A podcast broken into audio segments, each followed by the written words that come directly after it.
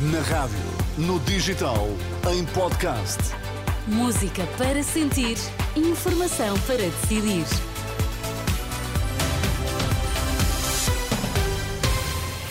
Os mais importantes do dia em 3 minutos ao som da Renascença. Primeiro, os destaques.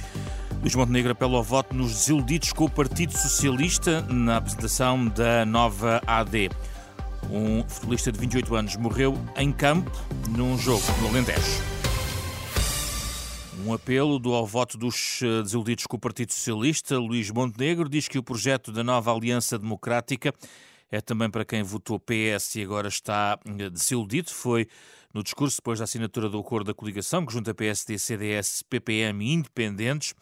O líder social-democrata diz que a AD conta com o voto de quem deu uma oportunidade ao PS e viu o partido de António Costa desperdiçá-la. Eu quero mesmo dizer àqueles que acreditaram no Partido Socialista há dois anos: este projeto da AD é para vós é também para aqueles que se desiludiram, para aqueles que se decepcionaram, para aqueles que acreditaram. E nós temos respeito democrático por terem acreditado noutros que não nós.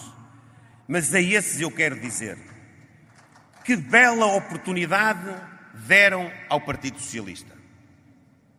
E o Partido Socialista desperdiçou-a completamente. Já o presidente do CDS disse que a AD é a única alternativa credível para derrotar o PS. Nuno Melo responde à promessa de aumento de salário mínimo feita por Pedro Nuno Santos com a proposta da AD de descida do IRS. Não é normal que desde logo a maior parte da classe média deste país viva com os rendimentos comprimidos de tal forma que no final sobra dinheiro para quase nada, enquanto depois temos alguém num Congresso do Partido Socialista a definir aumentos de salário mínimo, esquecendo, na maior parte dos casos, o aumento dos salários médios, e Portugal é feito de todos.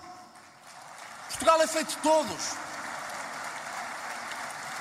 E por isso esta AD também é feita para devolver rendimentos às famílias e às empresas, para reduzir taxas em vários escalões, se não todos, do IRS.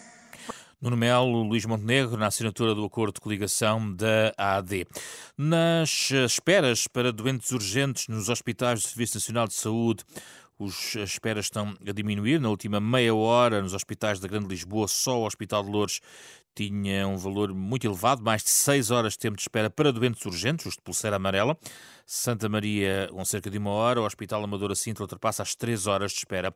Já no Porto, no Hospital Santo António, como no Pedro Hispano, em Matosinhos, a espera para a urgência não passa por dos 40 minutos e no Hospital de São João é uma espera para doentes de pulseira amarela de perto de uh, uma hora. Uma tragédia no futebol português a marcar este domingo. Um futebolista de 28 anos, de nacionalidade guineense, morreu na sequência de uma paragem cardiorrespiratória durante um jogo do Campeonato Distrital da 2 Divisão da Associação Futebol de Beja. Jefferson Candé, jogador do Albernoense, jogava em Mértola, frente ao São Domingos, quando caiu inanimado, ainda na primeira parte. O atleta foi assistido no relevado, foi transportado à ambulância para o Hospital de Beja, onde foi declarado o óbito, apesar de ter aterrado em pleno relevado.